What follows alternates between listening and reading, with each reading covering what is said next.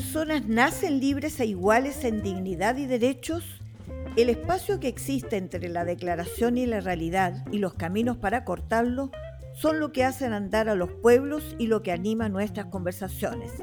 Soy Jimena Jara. Y yo soy Clarisa Hardy. Y esto es Entre, Iguales. Un podcast producido por el Instituto Igualdad y patrocinado por la Fundación Friedrich Hebert. Bienvenidos al podcast Entre Iguales de esta semana, eh, siendo hoy 5 de julio, al día siguiente de haberse entregado eh, el texto constitucional al pueblo de Chile, al presidente de la República, que va a convocar para un plebiscito de salida el 4 de septiembre. No olvidemos que este texto debe ser votado en una elección con voto obligatorio. Bueno, como otras veces, tendremos hoy eh, dos partes. La primera de ellas para hacer un análisis de los principales hechos de la semana y la segunda para referirnos a los contenidos eh, constitucionales. Eh, obviamente con un invitado, actualmente un ex convencional que fue muy activo en la elaboración del texto constitucional. Hola Jimena, ¿cómo estás tú? Hola Clarisa, bienvenida de vuelta a este podcast. Muchas gracias, los había extrañado. Y Jimena, esta semana estuvo marcada por varios anuncios bien importantes del gobierno que tienen que ver con una agenda pública bien potente. La primera de ellas tiene que ver con una dimensión que la ciudadanía ha privilegiado mucho, que es sobre vivienda. Y ha habido un anuncio muy importante del ministro Carlos Montes y el segundo, la esperada reforma tributaria. Eh, ¿qué, qué, qué, tienes Vamos para despostando el animal. Vamos despostando el animal. Eh, cuéntanos tú del de vivienda. Sí, fíjate que yo creo que es bien interesante lo que hizo el gobierno, em, como de, de, presentar sus planes como, o varios de sus planes estrella en el lapso de, no sé, cuatro días. Quizás no es lo más eficiente comunicacionalmente, pero sí se ve como un movimiento bien robusto. Presentó primero eh, la propuesta de seguridad, eh, que evidentemente estaba, eh, era muy esperada, y presentó la reforma tributaria y también presentó la de vivienda. Eh, y yo quiero hablarle un poco de la de vivienda porque me ha tocado estar más cerca de ella, le llevo de alguna manera el, el, pulso y que me parece que además tiene algunos elementos simbólicos que vale mucho la pena mirar, ¿no? E, es bien interesante que, como en términos generales, lo que hace esta reforma es replantear el rol del Estado de una manera mucho más fuerte, mucho más potente. Si yo tuviera que pensar eh, qué es lo que tiene de innovador esta, esta este plan de emergencia habitacional es que vuelve a algunas prácticas que dieron en el pasado muy buenos resultados y que después parecen haber sido eh, casi que canceladas o prohibidas después del retorno a la democracia, como por ejemplo la ejecución directa de proyectos por parte del Estado. Eh, y entonces es una cosa bien interesante que este rol más activo del Estado tiene mucho que ver con volver a prácticas que en el pasado dieron buenos resultados, como por ejemplo la, autoconstrucción o el asistir la autoconstrucción, eh, con generar viviendas eh, en acuerdo con cooperativas, eh, con sindicatos, con empresas. O con ejecutar y comprar directamente viviendas por parte del Estado. Este plan que, básicamente se propone generar 260 mil nuevas viviendas en el periodo del presidente Boric. Eh, se desglosa es básicamente el Fondo Solidario de Integración Social, eh, que se va a mantener, debería llegar a 140 mil viviendas en estos cuatro años. Eh, pero también eh, se, implementa un fuerte plan en viviendas rurales que han sido dejadas bien de lado en los últimos años. Y ahí, eh, con un fuerte énfasis en las cooperativas, va a haber, hay una meta de 20.000 viviendas rurales en estos cuatro años. Luego también, y este es un, un elemento innovador, va a haber eh, un, staff o un grupo de viviendas de propiedad municipal, de manera que los municipios las puedan manejar eh, de acuerdo con las circunstancias que tengan, ¿no? eh, hay 6.000 viviendas que se van a asignar a las municipalidades de Chile. Y eh, se reactiva esta idea de las viviendas para trabajadores de empresas específicas, que es algo que ya se hizo en el pasado y que debería llegar a más de 16.000 viviendas en, esa, en esta modalidad.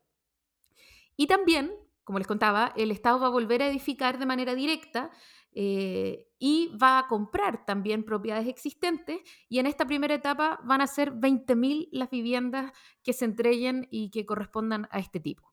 Em, y va a haber también asistencia en la autoconstrucción, de manera que haya 6.000 viviendas que sean levantadas por las propias familias, pero eh, con apoyo del Estado y también se va a generar 20.000 viviendas de arriendo protegido o arriendo a precio justo, que también es un elemento bien innovador que tiene que ver con el facilitar el arriendo en un momento en el que sube el precio no solo del suelo, sino también de los arriendos. Y en términos de campamentos, que es una cuestión que está creciendo, tú lo sabes, eh, hay 20.000 viviendas que van a ir, eh, que, que van a estar entregadas y que tienen que ver con la erradicación de 300 campamentos, especialmente en, la región metropolitana, en la región de Valparaíso y en la región del Biobío, que es donde hay eh, un número mayor de campamentos. Y eso es más o menos el plan, ¿no? Eh, hay que comprar suelo, además, o sea, es una serie de, de, desafíos y también, por supuesto, los recursos para este plan, que, bueno, ¿de dónde va a salir la plata? Eh, entonces vamos a caer en lo de la reforma tributaria. Claro. Sí, eh, en todo caso creo que es bien potente y tal vez esto ameritaría que eh, podamos invitar en algún minuto a conversar directamente sobre esta temática al ministro Carlos Montes. ¿ah? Sería, un gran invitado para nuestro podcast. Es cierto lo que tú dices, Jimena, este y otras propuestas de reformas sociales que estaban eh, comprometidas por el programa de gobierno y lo que van a hacer en la nueva constitución, la garantía de derechos sociales, requieren sin duda de financiamiento. Y eso es impensable si no existe una reforma tributaria. Y por eso es tan potente el anuncio que también eh, ocurrió esta semana eh, y, que eh, en lo central es la idea del pacto fiscal. Yo creo que, que está contenido porque la constitución es un pacto social y político pero estos pactos sociales y políticos requieren un pacto fiscal, requieren generar los recursos para que sea posible. Realmente la idea del pacto fiscal en el fondo es hacer carne el principio de la solidaridad, que los que más tienen puedan aportar más en pos de algo que es común, el buscar sociedades cuestionadas, superar conflictos eh, eh, agudos, eh, superar las desconfianzas en las instituciones y la fragmentación social, la tremenda desigualdad de la sociedad chilena. Los pactos fiscales tienen en el trasfondo el cómo tú creas las condiciones para estas sociedades que puedan convivir de mejor manera. Es decir, es un eje central constitutivo de estos derechos que tú mencionabas, el de la vivienda, el de la salud, el de la educación, las políticas de cuidado, que también son una prioridad. Mira, pase lo que pase con la nueva constitución, este gobierno ha comprometido un programa de reformas radicales en el ámbito social que requieren esta reforma tributaria. Muy centralmente esta reforma tributaria está eh, sellada por la idea de la solidaridad, de la justicia tributaria, de que los que más tienen aporten más, para quitar todos los temores. Esta reforma tributaria le grava más los impuestos al 3% de la población de mayores ingresos. El 97% de la población no va a haber afectado un cambio en su régimen tributario. Y eso incluye al 75% de la población que hoy día está exento. Eso es para eliminar eh, eh, eh, temores. Ah, es una reforma tributaria que graba a los que más tienen precisamente para poder eh, dar derechos universales, sociales a toda la población. Está basada sobre todo en un aumento eh, del impuesto a la renta, a las rentas más altas. Recién aumentan los impuestos a partir de un ingreso de 4 millones de pesos para arriba Eh, simultáneamente se va a grabar un nuevo impuesto a la riqueza. Eh, cuando hablamos de impuesto a la riqueza estamos hablando de 5 millones de dólares, ¿ah? estamos hablando de un impuesto realmente a los súper ricos, con la idea de que esto financie además políticas tan sustantivas como decíamos los derechos sociales y las políticas de cuidado. Pero además esta reforma tributaria beneficia, está pensada en pro también de la clase media, porque se va a deducir de la base imponible de los sectores medios lo que pagan en arriendos y por lo tanto con arriendos de hasta 450 mil pesos. Y lo mismo, mira qué interesante, es una agenda eh, pro igualdad de género. Eh, porque va también enfoca una exención a quienes hacen tareas de cuidado, principalmente las mujeres, y se va a mm. deducir de la base imponible la, lo que se gasta en cuidados para niños menores de dos años o para personas con eh, dependencia severa y con gastos que llegan a un tope de 550 mil pesos de gastos al mes a partir de, y, ahí va a ser una, e, eso va a estar exento de la declaración de la base imponible. Esto beneficia claramente a, las mujeres eh, que, realizan tareas de cuidado. Hay un nuevo royalty minero que va a mejorar la renta que se capta por la explotación de este recurso no renovable. Pero lo más importante es a qué está destinada. Está destinada tanto para apoyar la diversificación productiva en este país y por lo tanto poder promover mayor progreso, pero simultáneamente también para apoyar a los gobiernos regionales en infraestructura social y desarrollo productivo en las regiones. Y por lo tanto esto está alineado con la idea de un Estado regional, con un mayor poder eh, de recursos para las regiones. Y finalmente es muy importante señalar van a haber importantes correctivos para, eh, de impuestos para la preservación del medio ambiente, eh, que es una cuestión que hemos vivido crudamente ahora, Jimena, con los nuevos episodios que hubo en esta llamada zona de, sacrificios, ¿no? Así es. Eh, en general, y también debiéramos para esos propósitos invitar al ministro de Hacienda, Mario Marcel, a que nos cuente con más detalle, esta reforma tributaria eh, es una reforma a la que eh, está pensada para que la sociedad chilena alcance los estándares de dignidad, bienestar y justicia eh, que tanto requiere.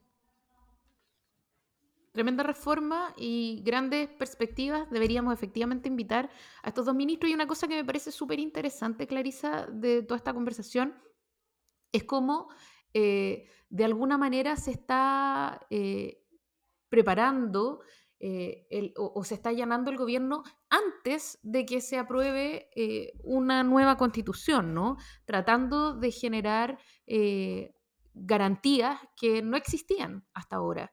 A mí me parece que en ese sentido es súper importante y también mucho más importante que se puedan efectivamente generar esas garantías en el marco constitucional.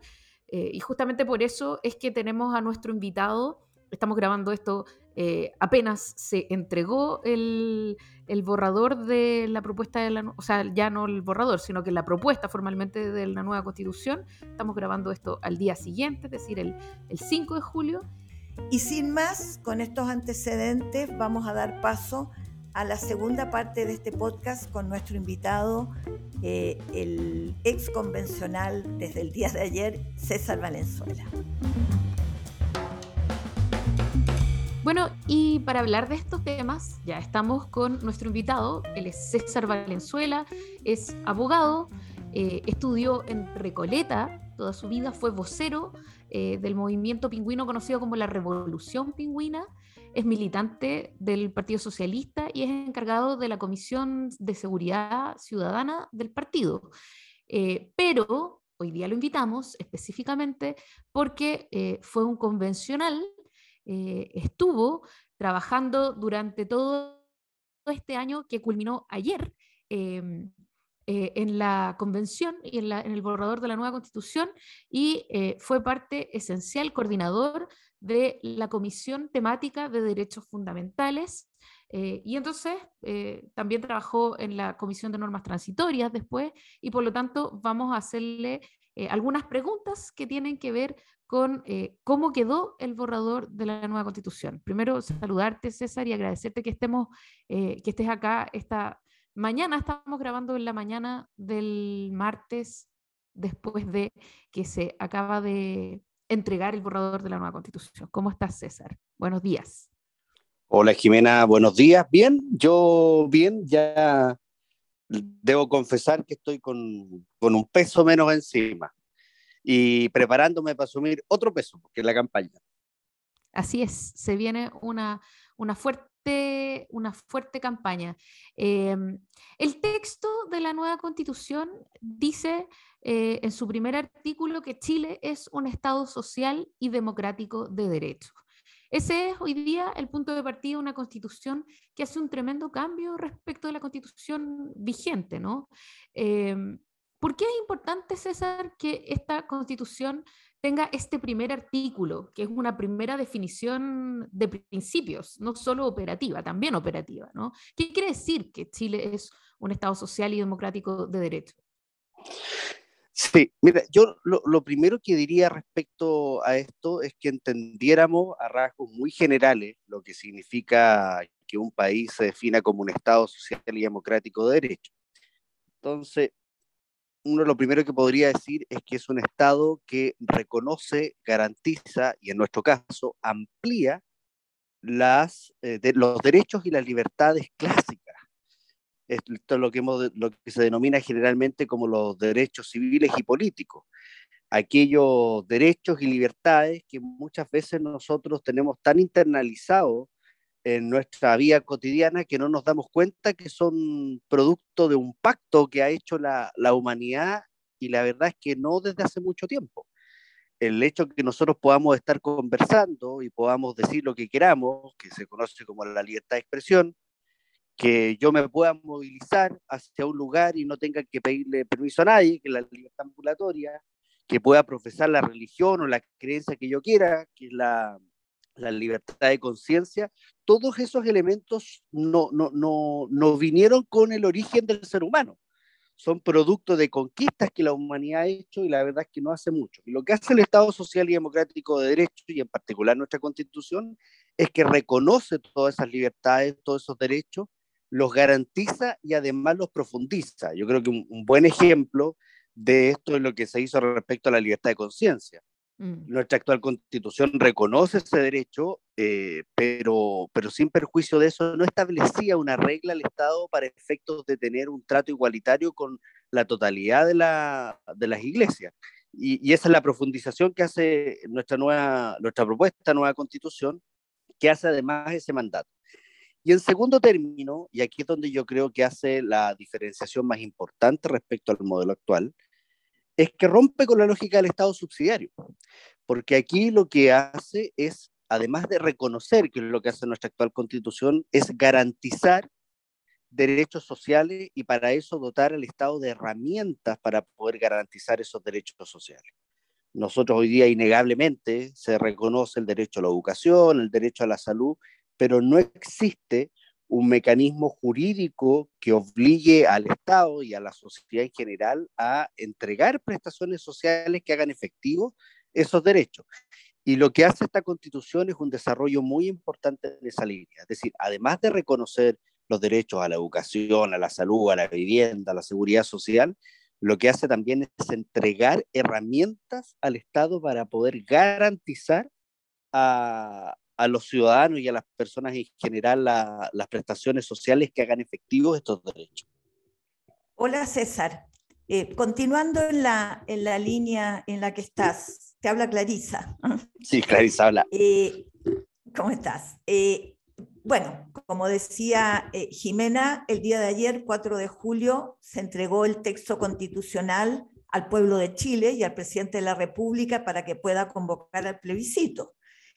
Eh, eh, yo me imagino cuando dijiste acaba de terminar una tarea muy pesada, eh, eso se refleja en el resultado. Un texto constitucional con 388 artículos, 141 páginas, todo esto en el poco tiempo, cumpliendo estrictamente los plazos que fueron muy ajustados.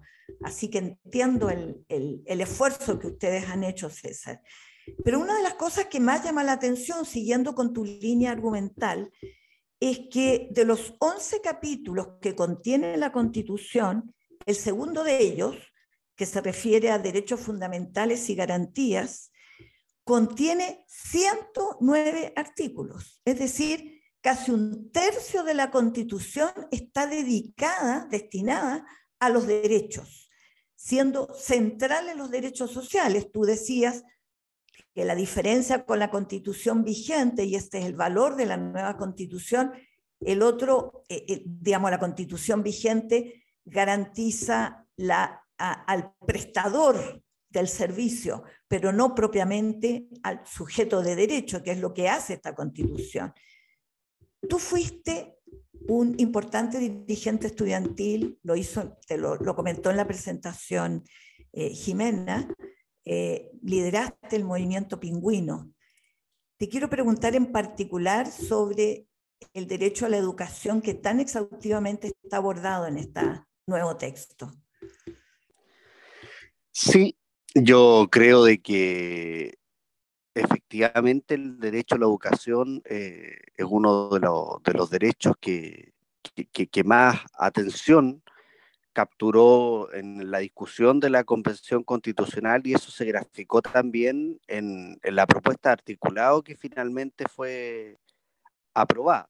Yo antes sí quería señalar de que muchas veces la, la acusación que se nos hace desde la derecha es que estos 109 artículos serían, comillas, una lista interminable de supermercados, como si fueran eh, situaciones caprichosas las que nosotros hubiésemos puesto en ese listado de, supermercados.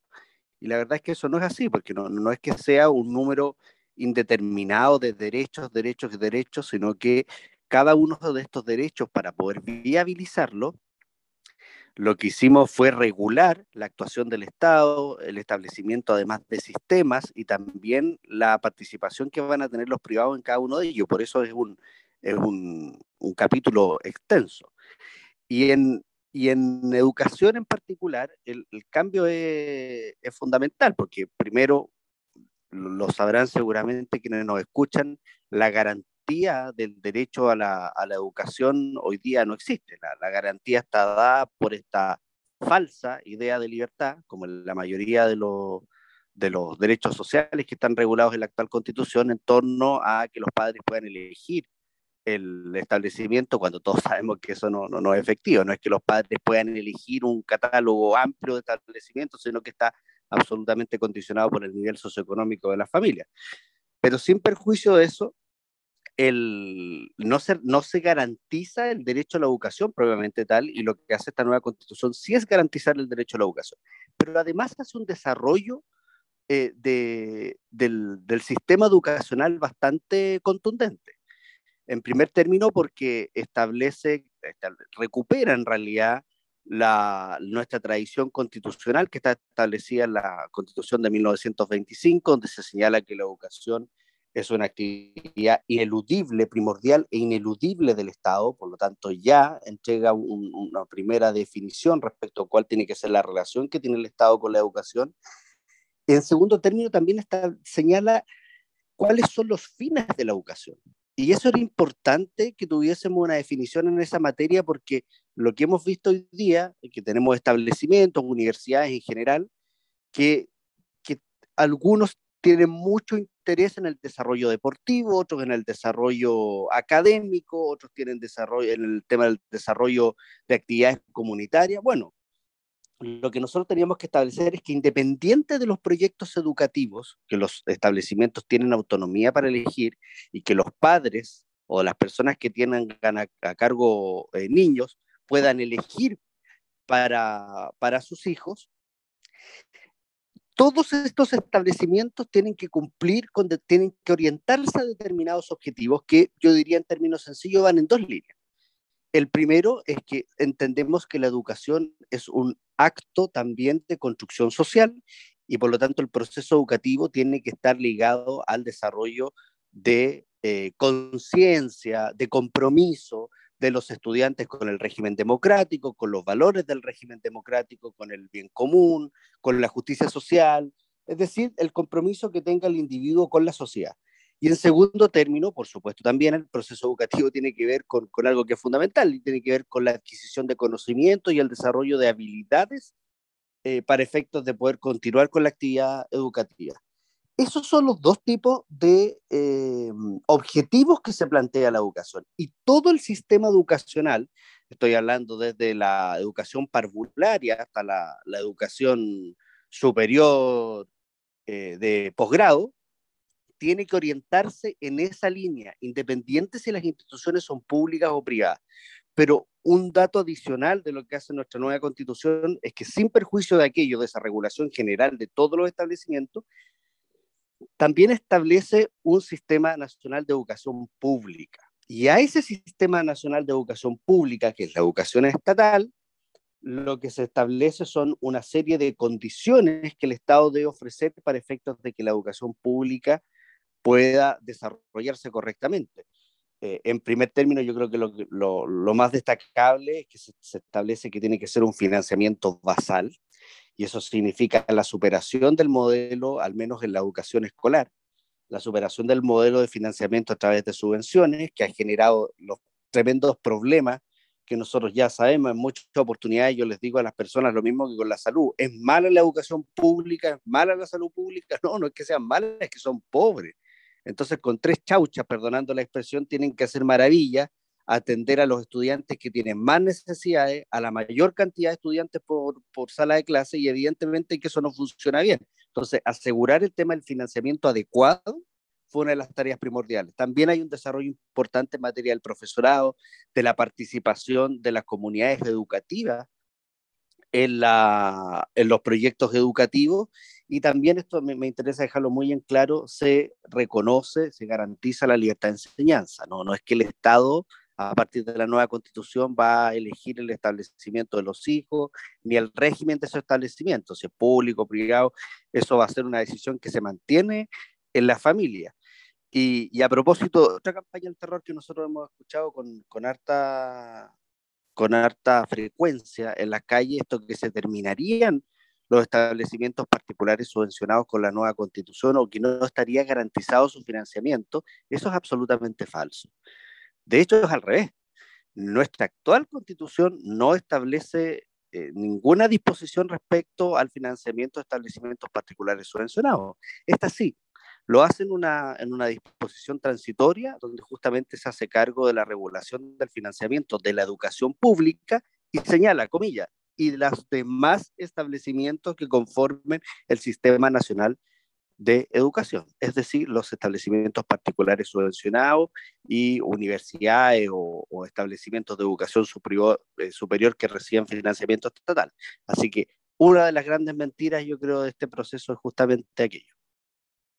César, eh, el derecho a la educación precisamente está tratado in extenso eh, en el texto de la propuesta de la nueva constitución. Eh, hay otros derechos que son eh, igualmente importantes. Me gustaría que diéramos un repaso, pero quiero partir ese repaso por otro derecho que también está tratado súper en extenso, que tiene que ver con el trabajo.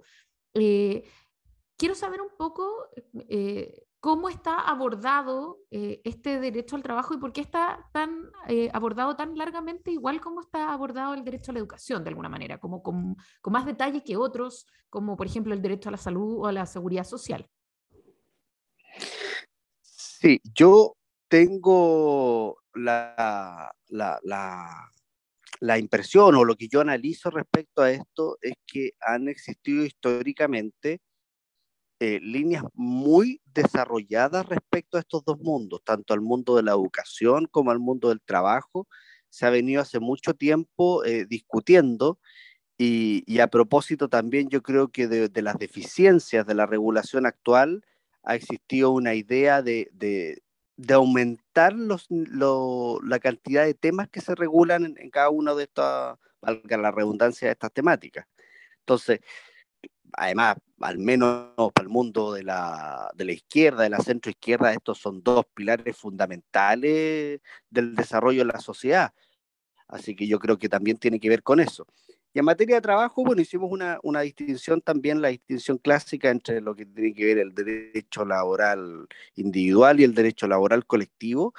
Y a pesar de su extensión eh, y de las múltiples polémicas que ha generado la regulación de los temas laborales en la nueva constitución, lo que hicimos no fue más ni menos que eh, actualizar nuestro, nuestra constitución a lo que se señala en el derecho internacional de los derechos humanos. Y en realidad todas estas materias que aquí son muy discutidas, que el empresariado las objeta y, señala de que son prácticamente el, el, camino cierto al comunismo, es, es el derecho internacional de los derechos humanos.